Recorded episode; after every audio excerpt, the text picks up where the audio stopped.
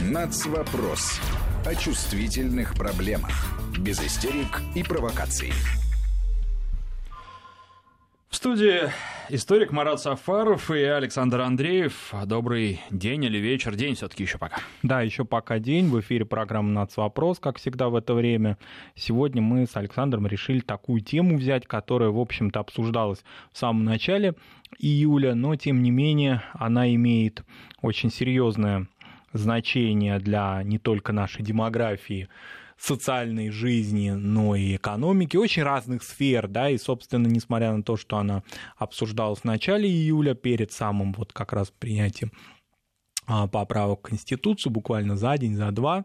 Тем не менее, она является частью уже очень долгого, большого разговора, и не только разговора, но и принятия очень большого количества управленческих правовых решений. Что мы имеем в виду? А, это заявление нашего президента Владимира Путина о том, от 3 июля, конкретно говоря, о том, что наша страна нуждается в притоке мигрантов, и, по словам президента, в стране может появиться вполне в том числе и а, усугубляясь а, пандемическим кризисом недавним, нехватка рабочих рук. И однако миграционная политика, которая осуществляется в нашем государстве, не должна нарушать права россиян, добавил президент.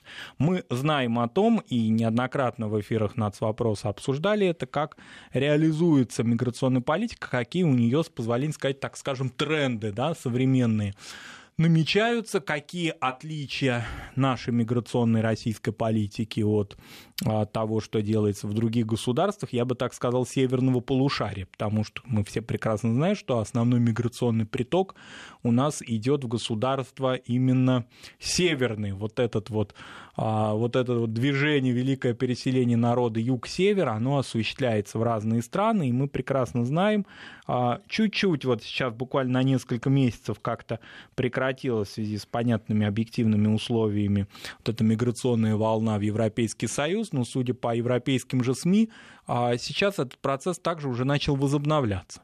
И вот эти потоки из Северной Африки в а, Европейский Союз, на юг Европы, в Италию, особенно в Грецию, он начал осуществляться. Вот такой есть путь один, который может, можно так условно назвать напряжением бюджетным, социальным, ценностным, каким угодно. Есть совсем иной путь, иная модель, американская. В общем, от, от обратного. Фактически мы знаем, что все миграционные процессы, более того, вообще проникновение в Соединенные Штаты людей из ряда стран, которые Дональд Трамп прямо определил в качестве нежелательных, да, свернуты. Причем это очень жестко осуществляется, начиная от знаменитой мексиканской стены, которую уже каждый, по-моему, высмеял, э, кончая непосредственно правовыми способами препятствиями различными, которые затрудняют миграцию в страну мигрантов казалось бы. Вот такой есть путь американский. Есть наш путь российский, который, как мне представляется, один из наиболее удачных, поскольку он связан прежде всего с трудовой миграцией, не с миграцией, а, которая связана с напряжениями бюджетов и с а, фактическим таким да, приемом людей, а с пользой, которую эти люди привносят. Конечно, с определенными противоречиями и сложностями мы также сталкиваемся. И очень хотелось бы, чтобы в ходе нашего сегодняшнего эфира наши радиослушатели, а особенно в регионах живущие, не только в Москве и Санкт-Петербурге, в других регионах нашей страны, поделились какими-то своими соображениями на эту тему. Может быть, какими-то острыми моментами, может быть, позитивными. Вот как вы а, смотрите, да, как вы наблюдаете за миграционной политикой у себя в регионах, что бы вы предложили для этого? Может быть, какие-то сферы применения конкретные труда людей, приезжающих в нашу страну, какие-то способы адаптации, потому что, напомним, и здесь не только последние заявления президента, но и в общем а, вся даже не только российская, но и глобальная экономика это демонстрирует, что без притока рабочей силы государства, европейские государства в частности, они справиться не могут. Вот пример, который, я думаю, очень многие обсуждали в соцсетях в последнее время, это, собственно, опыт вот этого пандемического кризиса, который проходил а, в ряде стран с разными такими, да, болезненными, не только медицинскими, но и в том числе экономическими а, такими обстоятельствами, и а, польза, которую приносили люди, приезжавшие в нашу страну и оставшиеся уже даже не по своей воле, потому что границы были закрыты в нашей стране. Я имею в виду а, роль, в общем-то, миграционных ресурсов в городских экономиках. Да? Мы все прекрасно знаем, какое значение имело в период самоограничения, в период нашего невыхода а, не только на работу, но и часто вообще из дома, да, а, возможность доставки продуктов питания, жизнь мегаполиса, транспорт, который все равно должен был работать, различные другие городские сферы, и мы знаем, что это всем прекрасно известно, что значительную долю, если не определяющую во многих из этих секторов, играют именно люди, которые приехали к нам работать. И они проявили себя, ну, на мой взгляд, очень профессионально и даже мужественно. Об этом надо помнить. Мы говорим много, безусловно, о мужестве людей, которые э, защищали здоровье людей наших врачей, медицинских работников. Но надо понимать, что и в экономике, в других сферах, с которыми мы сталкивались, начиная от курьера, да, работы его, риска, который а, несла его работа для него самого, а, опять же, повторюсь, транспортная сфера, вообще какие-то сферы, которые требовали очень серьезной мобилизации, в том числе профессиональной мобилизации. Здесь э, миграционные ресурсы, люди, которые уже адаптированы были к нашему рынку труда, они проявили себя, как мне кажется, очень профессионально. И за это их надо благодарить, безусловно, потому что это очень важная тоже а, часть а, выживания в таких беспрецедентных условиях, когда мы практически да, не имели никакого опыта такой самоизоляции, и необходимо было как-то набираться этому опыту вот буквально на ходу. Здесь очень много разных сфер, и, э, конечно, то, что предпринимается в нашей стране, оно может быть моделью для других государств, в том смысле, что люди, во-первых, адаптируются, и это не на самотек пускается. С другой стороны, есть определенные государственные интересы в этой сфере, в том числе связанные с конкретными отраслями, с конкретными регионами, потому что понятно, что очень много делается с точки зрения повышения демографии, мы это знаем прекрасно, но это долгосрочный процесс. Его результаты мы вот прямо здесь и сейчас, как бы нам не хотелось, мы сразу же не увидим, потому что понятно, что это процесс растянутый во времени, и при всей своей позитивной реализации он требует этого времени. А жизнь не стоит на своем месте, и необходимы люди, которые э, будут нашу экономику, в том числе вместе со всеми нами, с гражданами России, двигать вперед. Здесь очень важно еще в словах президента, что, конечно, и очень так скажем, да, и целесообразно, и а, продуктивно, и вообще логично, да, привлекать а, для переселения в нашу страну на постоянное место, место жительства, не для маятниковой такой миграции, не для временной миграции, да, а для миграции полноценной, для миграции, которая, которая а, завершается уже адаптацией человека, принятием им российского гражданства или иных каких-то форм а, правовых, чтобы эти люди разделяли наши ценности. Наши ценности, знали русский язык, необходимо, чтобы они находились в орбите нашей культуры, понимали то э, место, в которое они приезжают. Мы совершенно э, все с вами, да, находясь в каком-то таком, может быть, таком полумифическом представлении о постсоветском пространстве, иногда забываем о том, что во многих из государств постсоветских русский язык уже утратил свои позиции. Это совершенно понятно во многих из государств, например, Центральной Азии.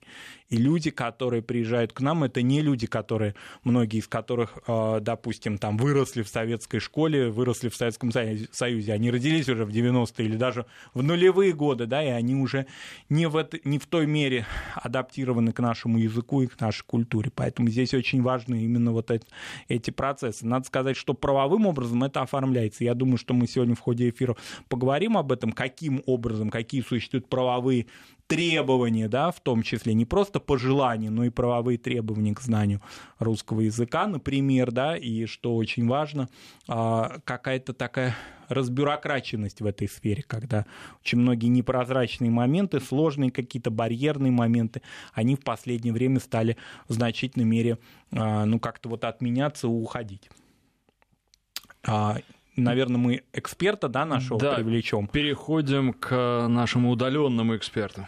Да, наш удаленный эксперт, как всегда в нацвопросе принимают участие эксперты аналитики информационно-аналитического портала «Вестник Кавказа». Сегодня Марина Лагутина. Марина, мы приветствуем вас. Здравствуйте.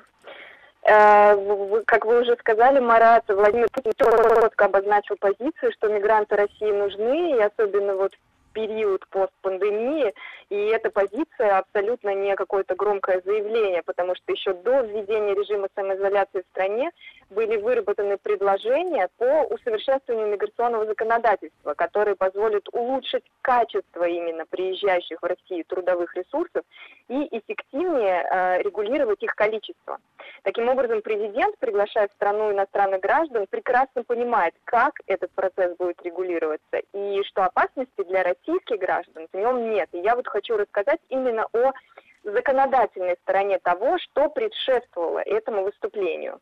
31 октября 2018 года президент подписывает указ о концепции государственной миграционной политики Российской Федерации на 19-25 годы концепция до 25 года уже принималась в 2012 году. Но новые реалии потребовали актуали актуализировать цели, задачи, направления деятельности в этой сфере. Например, в концепции 2012 года упор был сделан на то, что очень мало делается для привлечения соотечественников и иностранцев, и что Россия в целом не привлекательная для мигрантов страна.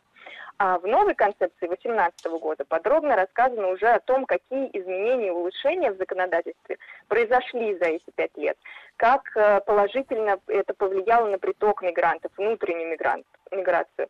И ставится там новая цель – сделать правила миграции максимально понятными, простыми и прозрачными. Для реализации концепции в марте 2019 года создается рабочая группа. Ее руководителем стал Максим Травников. Это начальник управления президента по обеспечению конституционных прав граждан. К настоящему моменту, вот к лету 2020 года, уже прошло 11 заседаний рабочей группы. И ее работа вылилась в ряд предложений, которые нашли отражение в ключевом на данный момент документе – это перечень поручений по вопросам реализации концепции миграционной политики. Он был подписан 6 марта президентом вот в этом году, то есть прямо перед началом пандемии. И в поручениях подчеркивается, что точечные изменения и ужесточение законов не работают.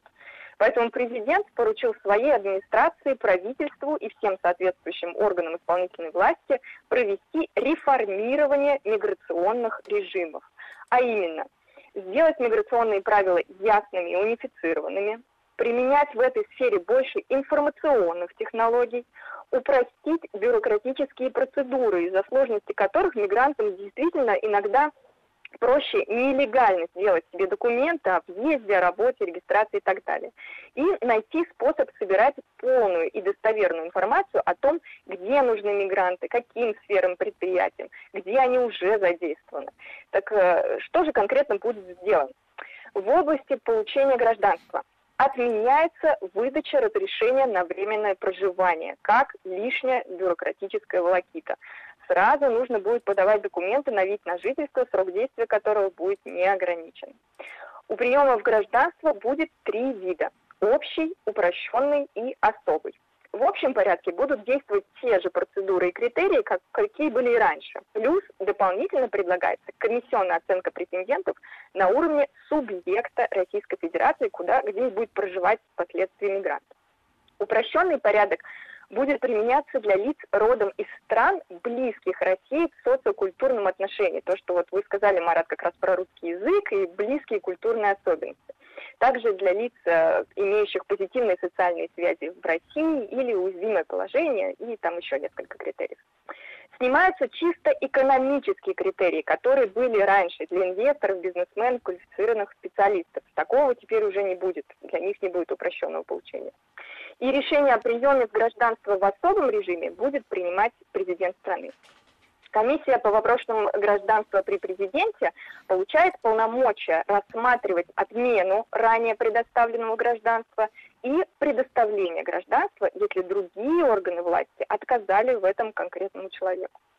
Также создается унифицированный режим долгосрочного пребывания.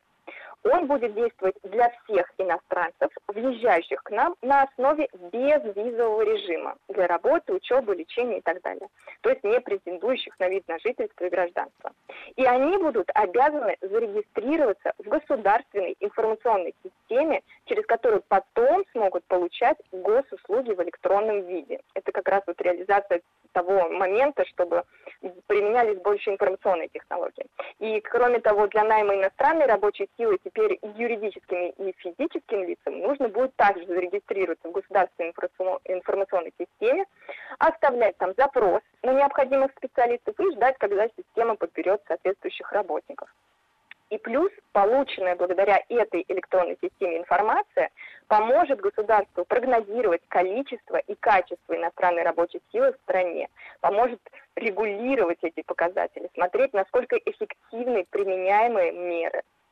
И для улучшения мер безопасности в миграционной сфере будут более широко применяться биометрические данные мигранта, например, при, при въезде, при приеме на работу, при получении госуслуг. Улучшат инфраструктуру, технологии на пограничных пунктах. Будет создан институт соглашения о лояльности, когда мигрант принимает на себя обязательства, за нарушение которых может лишиться возможности находиться в стране будут унифицированы правила высылки иностранцев из России. Будет осуществляться более жесткий контроль за транзакциями мигрантов, то есть платежи и переводы необходимо будет осуществлять через аккаунт в государственной информационной системе. И для обеспечения всех этих мер как раз и будет создана та самая единая информационная платформа. Я так понимаю, что это вроде госуслуг, но вот про мигрантов. И, наконец, будет проведена широкая информационная кампания с разъяснениями этого всего как среди мигрантов, так и среди граждан Российской Федерации, чтобы россияне правильно воспринимали миграционную политику российского правительства. И мне кажется, что выступление президента 3 июля также можно считать частью этой кампании. Да, спасибо большое. Это э, была в эфире Вести ФМ аналитик информационно-аналитического портала Вестник Кавказа Марина Лагутина на прямой связи. Большое спасибо, Марина. Мне кажется, что очень многие моменты, которые касаются именно таких правовых нюансов, предложений, и которые, многие из которых будут уже реализованы, потому что, насколько я понимаю, если в марте они были приняты и там с 90-дневным сроком, то вот как раз-таки эта реализация законодательных этих инициатив, она будет уже обеспечена в, как, фактически в конце конце лета или даже скорее в конце июля. А, поэтому очень многие моменты, которые связаны с упрощением миграционного законодательства, они уже вступают в силу буквально а, очень быстро. И эти инициативы не какие-то проволочки да, очередные, а именно не какие-то бюрократические, да, какие-то барьеры, да, как это мы видели а, в предыдущие, скажем, десятилетия, в 90-е годы, например, когда эта сфера была ну, крайне забюрократизирована, а именно прозрачные правовые механизмы. Конечно, в них, а, мне кажется, одним из самых принципиальных моментов вот всего, что мы сегодня услышали – является отмена разрешения на временное проживание. Она отмена, надо сказать, не осуществляется вот прямо здесь и сейчас, она в перспективе, но, скорее всего, в ближайшей перспективе. Все, кто сталкиваются с миграционным законодательством, знают об этой такой промежуточной, что ли, модели, промежуточном этапе проживания в нашей стране. А, аббревиатура РВП очень многим известна, известна не только мигрантам, но и работодателям. Вот теперь она отменяется, и фактически сразу же да, вводится понятие вид на жительство, которое раньше было таким вторым этапом. Вид на жительство фактически становится ну, таким основным миграционным статусом. И вот там уже при получении его очень много моментов, о которых мы говорили, в том числе, которые касаются и знания русского языка, и отсутствие опасных заболеваний, и вообще необходимости пребывания человека в нашей стране, его трудовой деятельности. Мне кажется, что это вообще такой революционный момент, потому что чем меньше проволочек, чем меньше бюрократии в этой сфере, тем меньше и преступлений в этой сфере с разных сторон, и меньше напряжения, сложностей, в том числе на государственные ведомства. А что касается цифровых а, моментов в этой сфере тоже, это только можно приветствовать. Я тоже не знаю, как и Марина, как это будет выглядеть на практике, будет ли это подобие МФЦ или вообще какие-то, может быть, функции полностью будут переданы МФЦ. Например, в Москве, скажем, моменты, которые касаются правовые продления миграционного статуса, они уже осуществляются в рамках МФЦ. Их осуществляют не сотрудники многофункциональных центров, а э, сотрудники МВД, поскольку мы знаем, что в 2016 году функции ФМС были переданы МВД. И вот с тех пор уже почти сколько, 4 года прошло, а, эти функции выполняет Министерство внутренних дел. Его сотрудники, собственно, они заседают да, в МФЦ, ведут прием точнее, и они э, как-то это все осуществлять стало как-то быстро, и очередей стало меньше, и напряжение стало меньше. Каких-то посредники какие-то в этой сфере, которые болтались и крутились, они куда-то все подевались. Конечно, вот эта прозрачность, которая осуществляется, а, она желательно, чтобы она побыстрее распространилась не только на какие-то вот такие топовые, да, притягивающие мигрантов регионы, агломерации, но и вообще на всю нашу страну. То есть это были не какие-то пилоты, да, проекты, которые связаны именно с такой блестящей организацией, на которую надо смотреть и молиться, а чтобы это была просто повседневная данность, повседневная реальность. Тогда, безусловно, эта сфера будет э, очень существенно трансформироваться. Надо сразу же сказать, несмотря на то, что очень много существует разных стереотипов и мнений, что, как мне представляется, за последние лет 10, наверное, вот включая это такую, да, четырехлетку, когда а, существенный, очень большой пакет прям пошел а, облегчения миграционного законодательства, очень серьезно изменилось и отношение людей в нашей стране к а, принимаемым а, гостям, да, к тому, как взаимодействовать с ними. Очень многие стали понимать, что в разных сферах экономики это неизбежно это не, ну как сказать, нету даже каких-то альтернатив часто для этого. Нам бы очень бы хотелось вернуться в какие-то иные сферы, да, в какой-то такой благословенный 20 век. Но мы живем не в условиях плановой экономики, мы живем в условиях рынка. Рынок диктует свои правила, рынок диктует свои перераспределения трудовых ресурсов. У нас нет возможности, а, ну такого, да, обязательств каких-то в сферах экономики, в которых только люди должны работать и никуда они не должны уходить. И вот как бы они не хотели, они должны эти сферы на себе тащить. Люди выбирают, где они хотят работать, и поэтому очень многие ниши в экономике, не только в неквалифицированные, надо сказать, да, они не задействованы. И весь мир так или иначе стремится к тому, чтобы их задействовать миграционными ресурсами. Мы в этом отношении не исключение. Как мы к этому адаптируемся и как мы осуществим грамотно в своих интересах эту политику, это другой разговор. Как мне кажется, вот он сейчас и начал очень активно реализовываться. Ну, тут, наверное, нужно сказать, что рыночная это не антагонист планирования. Планировать можно и на рынке, и это нужно делать, безусловно, в том числе и в сфере миграционной. Просто, наверное, делать это сложнее, потому что гораздо больше факторов, а, вся история гораздо более подвижная, и здесь э, нужно продумывать сразу все на несколько шагов вперед, в том числе продумывать и то, что прогноз может не сбыться, даже самый э, хорошо просчитанный, проверенный и обсужденный множеством экспертов. Полностью, Александр, согласен с вами. Я думаю, второй половине нашей сегодняшней программы мы об этом как раз подробнее поговорим. Я напоминаю, что в студии историк Марат Сафаров и Александр Андреев. Мы сейчас сделаем перерыв на выпуск новостей, после него продолжим.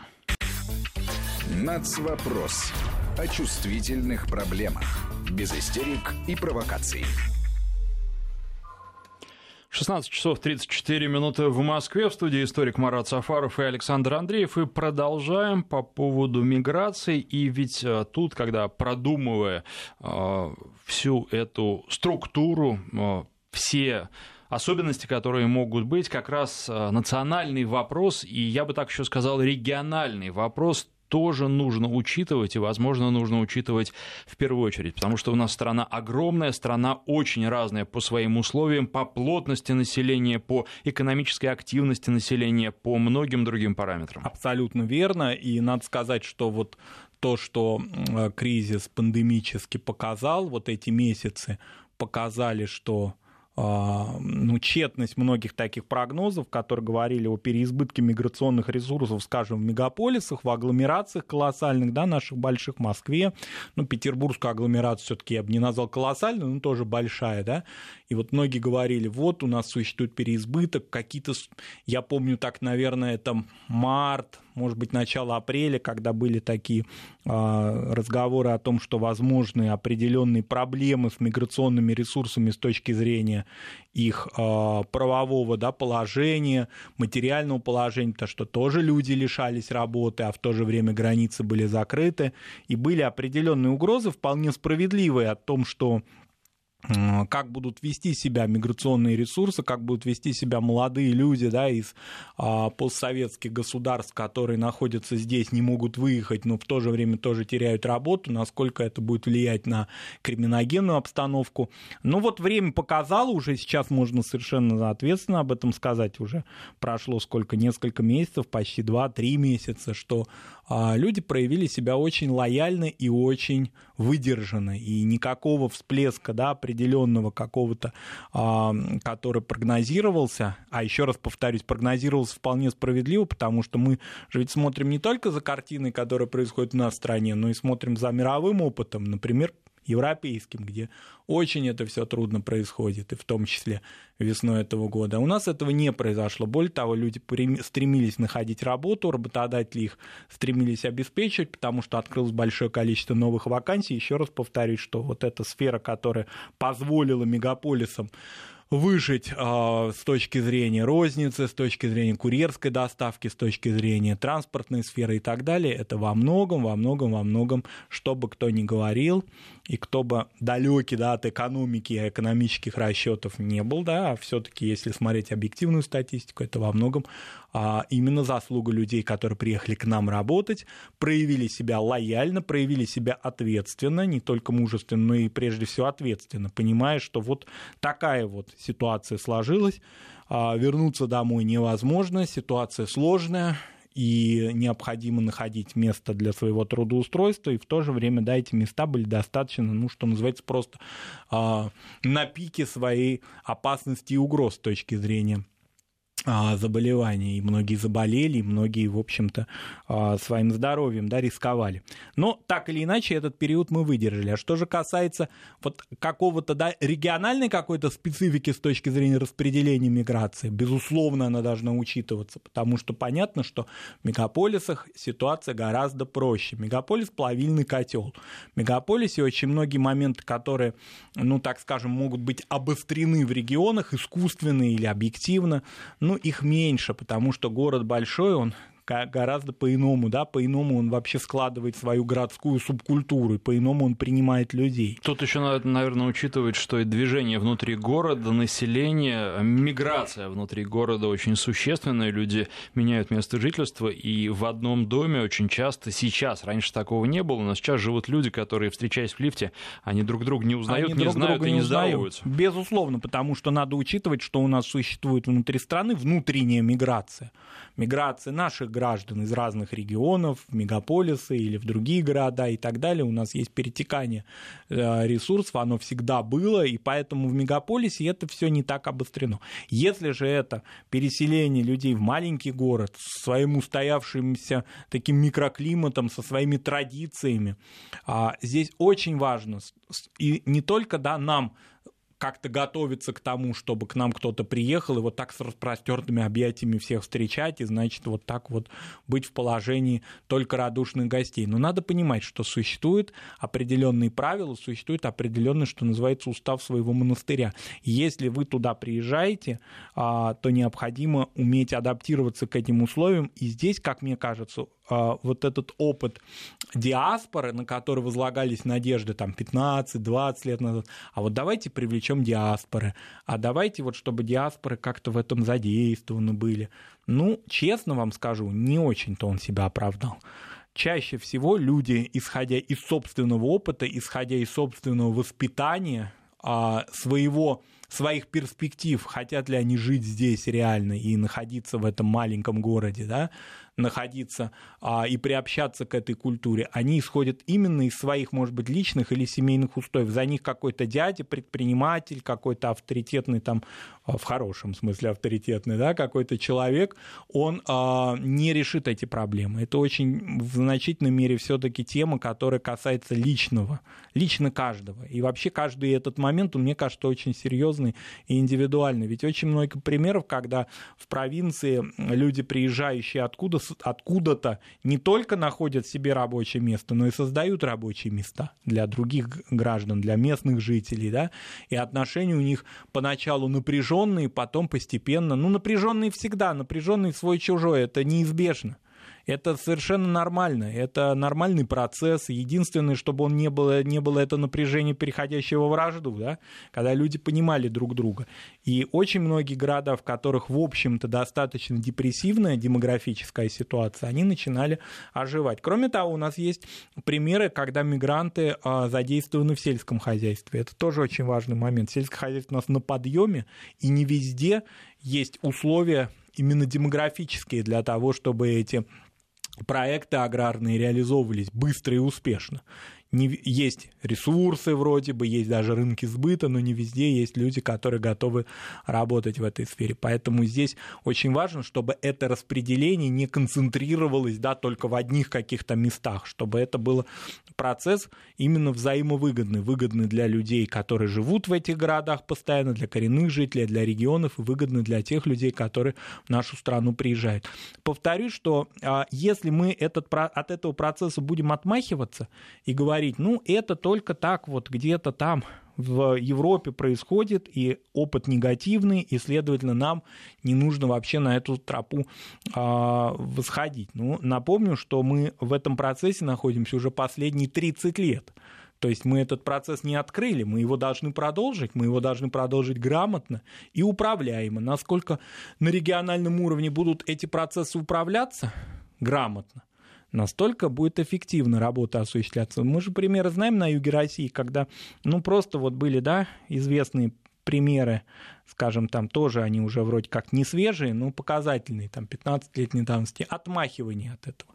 Это нас не касается, к нам это не имеет никакого отношения, это нарушит наш баланс, люди все равно приезжали, и создавались условия исключительно для нелегальной миграции. А нелегальная миграция, надо сказать, помимо всех своих экономических проблем и вообще того, что она нарушает законодательство, она ведь чревата в определенной мере и тем, что в ней начинает формироваться бациллы экстремизма. Мы это тоже прекрасно знаем. Вот не случайно. Я пока не знаю содержания этого, но мне представляется, что скоро мы уже узнаем. Вот а, и Марина Лагутина в предыдущей части нашей программы говорила об этом, о введении института соглашения о лояльности.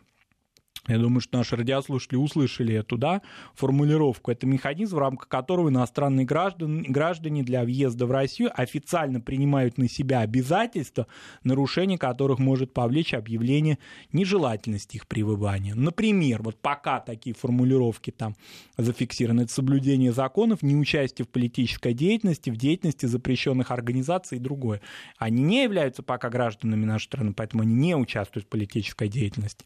А что касается запрещенных организаций, то это еще более объективная и очень важная категория, потому что понятно, что вербовщики, которые тоже могут проникать в нашу страну, да, и они э, экстремистских организаций, они эту почву очень активно пытались и пытаются окучивать. Поэтому здесь очень важно, чтобы правоохранительные органы и региональные власти эту ситуацию очень активно контролировали, потому что недопущение экстремизма – это одна из самых важных, ну, таких, один из важнейших аспектов миграционной политики в любом государстве. Еще раз повторюсь, что самое главное, а, эти процессы должны быть контролируемы, управляемы и управляемы не только вот в таком федеральном, что ли, масштабе, но и на региональном уровне, потому что многие регионы у нас, например, существуют такие регионы, которые, ну, в которых объективно они не нуждаются в рабочей силе. Есть такие регионы, я не буду их сейчас называть, чтобы их так не прославлять прямо что активно, но они есть, и у них очень хорошо все с трудовыми ресурсами и в аграрной, и в индустриальной сферах. Я не думаю, что они требуют для себя какого-то очень серьезного притока. У них хорошо с демографией. А есть у нас регионы, которые зависают в этой области, да, в этой сфере, и поэтому совершенно очевидно, что собственными силами, даже с учетом наших демографических инициатив, которые предложены, в ближайшее время они выйти из этого коллапса демографического не смогут, и поэтому то, о чем говорит президент о привлечении мигрантов туда, она является очень важной сферой. Еще одна важная сфера, вот тоже она и президентом озвучена, и до этого в законодательстве закреплена, это э, возможность упрощения получения гражданства лицами, которые получают образование в нашей стране, то есть получают российские дипломы. Ну, конечно, здесь я думаю, что прежде всего речь идет о тех дипломах, которые наиболее для нас востребованы. Это медицинские в последнее время, да, это объективные дипломы. Но и не только они. Вообще вот квалифицированные люди, которые получают российское образование. Не нострифицированный приехал с дипломом, получил, значит, справочку, что он соответствует нашему образованию, а здесь, нашей стране, получивший образование.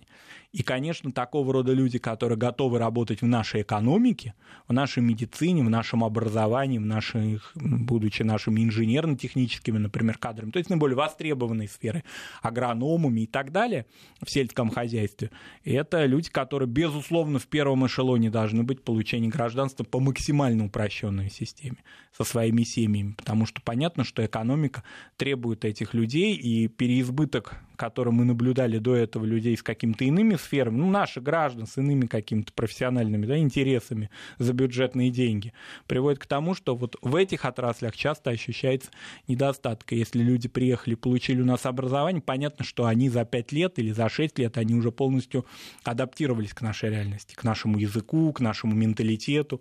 Многие из них уже русскоязычные, потому что раз они приехали получать образование на русском языке.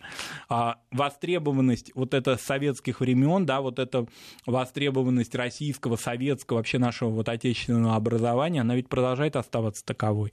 И если мы посмотрим на количество студентов из постсоветских государств, приезжающих в нашу страну, не в филиалах, обучающихся там, а вот прямо у нас на месте, то их количество увеличивается. Ну, тут, наверное, еще важно отметить, что на этом теперь э, в нашей новой реальности можно и зарабатывать на образовании, причем это делают во многих странах. И плюс, что касается а, той миграции, когда даже люди получают российское гражданство, потом уезжают либо надолго, либо навсегда жить обратно в свою страну, это тоже играет определенную роль, потому что, ну, мы получаем, а, не знаю, можно, наверное, так сказать, своих агентов за рубежом в большом количестве, потому что эти люди а, в большинстве своем, опять же, люди разные, здесь надо делать на это поправку, не будут говорить о России плохо. И в некотором смысле они будут пропагандировать там у себя на родине а, пророссийскую политику очевидно, это, конечно, та часть мягкой силы, которая всегда и везде, каждое государство, имеющее для этого ресурсы, инфраструктуру, оно всегда реализует. Мы знаем примеры наших закавыченных партнеров, назовем их так, которые очень активно это осуществляют, да, которые, а, вот, допустим, те же Соединенные Штаты вот сейчас, на сегодняшний момент, в администрации Трампа, да, вот такая пошла политика. Вы знаете, наверное, об этом вот недавно прозвучала новость, что Трамп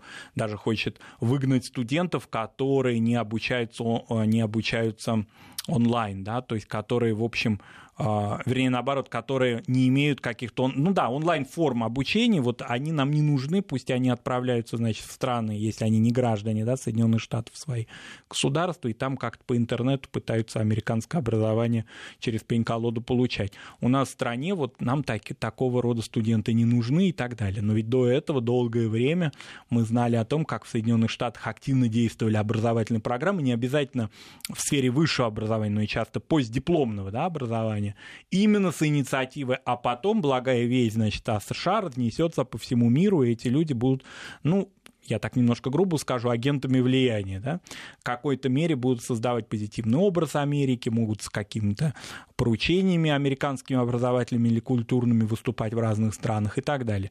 Соединенные Штаты до Трампа, скажем так, этой политикой активно занимались. Сейчас вот такой перелом. Ну, в Америке вообще очень много сейчас тектонических переломов произошло, да, за последние буквально не то что годы, а месяцы. Но до этого, конечно, они это использовали. В Европе тоже, ну, может быть, в меньшей степени, но тоже очень активно а, ряд стран, не все, да, этим занимался. И поэтому, если наша страна действительно не только в интересах своей экономики сиюминутных каких-то или, или а, э, на долгосрочных будет это осуществлять, но и с точки зрения возвращения людей а, в и на их родину с дипломом о российском образовании, с полноценным представлением о России, здесь есть определенный момент, абсолютно тот, о котором вы сказали, да, действительно, это момент, который касается а, распространения информации, присутствия фактически да, человека в иной в ином государстве а, с нашими определенными интересами. Здесь нет никакого внеправового, какого-то вмешательства в интересы других стран. Это просто представление о том, что наше образование, люди, получившие наше образование, конкурентоспособны и способны создавать создавать позитивный образ нашего государства в других странах. Например, вот очень долгое время сейчас начал этот процесс уже заметно иссякать. А в Центральной Азии наиболее такими, да, что ли, лояльными нашей стране, заинтересованными в установлении контактов в нашу страну были люди, гуманитарные интеллигенции, получившие образование в советское время в Москве, в Ленинграде, в больших советских городах. Это хорошо известно. Многие из них и в политике были, но и гуманитарной сфере, в научной, академической сфере. Сейчас почему иссякать? Ну, потому что по объективным причинам люди уходят на пенсию и так далее. Вот эта инерция уже, она начинает как-то снижаться, да, советского образования, советских дипломов и э, часто им на смену приходят люди. Мы это прекрасно знаем, по, если посмотрим на политический класс многих государств постсоветских, да, которые уже там, да, у них уже дипломы чего-то другого, э, Джорджтаунского университета или каких-то программ да, определенных а, вроде как-то гуманитарных, рассчитанных именно на постсоветское пространство, но полученных не в Москве и не в Санкт-Петербурге. С соответствующей идеологией они возвращаются на свою родину.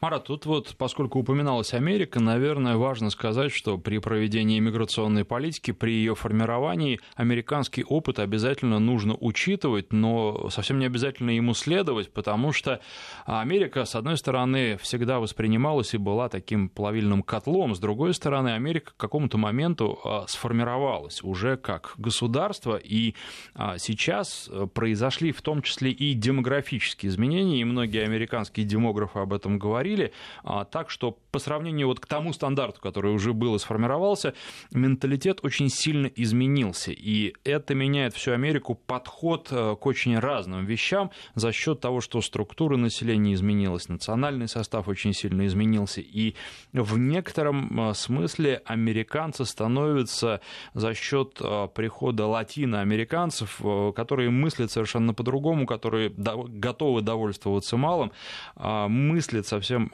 то есть э, американцы в целом становятся другими, и они не столь стремятся к цели, к достижению какого-то материального благополучия, что не толкает экономику вперед. И Америка стала уже, многие говорят, безвозвратно другой, и вот э, по этому параметру это тоже нужно учитывать. Да, и я думаю, что этот опыт необходимо именно нам учитывать, потому что всегда надо учиться на чужом опыте, желательно на негативном. Вот этот опыт того, когда миллионы людей не адаптированы в этой стране, в Соединенных Штатах, когда они живут параллельной улицей. Сейчас люди, которые не знают Америку, судят только по афроамериканцам, но реальная проблема именно та, которую вы сказали, латиноамериканская проблема. Она подспудная какая-то, да, она вроде как-то не имеет такого выраженного активизма, да, и выраженной какой-то медийной такой оболочки, но тем не менее она существует, когда люди не знают английский язык, не адаптированы и не хотят его знать, и живут без него совершенно нормально, а, и не адаптированы не только в экономику, а вообще в саму какую-то плоть и кровь Соединенных Штатов. Они живут совершенно без, на территории Соединенных Штатов, будто бы мигранты, но тем не менее они уже обзавелись всеми, всеми, всеми возможными, значит, а, правовыми статусами, они граждане Соединенных Штатов. У них двойная лояльность, очень многие себя ощущают также гражданами Мексики, гражданами Венесуэлы, гражданами Боливии и так далее, гражданами Пуэрто-Рико. То есть они ощущают себя гражданами как будто бы еще и другого государства одновременно. При этом все материальные требования у них к американскому бюджету и к американскому президенту и они его обвиняют во всех своих грехах. Вот эта параллельность а, многомиллионная, которая совершенно не а, снижается, а только лишь увеличивается, она, как мне представляется, очень такой серьезный пример и опыт для стран, которые сталкиваются с миграцией. Повторюсь, сталкивая, эм, ну, со сталкивая, столкновение с миграцией – это неизбежная да, часть мирового процесса. Главное – учиться на вот таки, такого рода уроках. Еще мне кажется, американский опыт показывает а, то, что вот эта гражданская идентичность, она тоже требует определенной перезагрузки. То есть она на сегодняшний момент востребована, как мы видим, для избирателей Трампа она ими разделяется, но людьми, которые не разделяют его политические идеи, они как будто бы уже будут голосовать не против Трампа, а против Америки как таковой. Они готовы даже сжечь американский флаг. Я не говорю, что это делают мигранты или вновь прибывшие граждане, но тем не менее это пример очень серьезных и издержек, в том числе и в миграционной политике США. Ну и тут, а, наверное, нужно сказать, что в некотором смысле они попали в собственную ловушку, потому что а, создание таких анклавов было для Соединенных Штатов естественным. Но одно дело это Чайна-таун, это китайцы, которые работяги, которые у себя на родине работают, и они приехали в США, они делают то же самое. Да, у них там свои законы, у них своя кухня, свой язык, но в некотором смысле они стали американцами, потому что вот эта американская идея и американская мечта всегда им тоже была близка.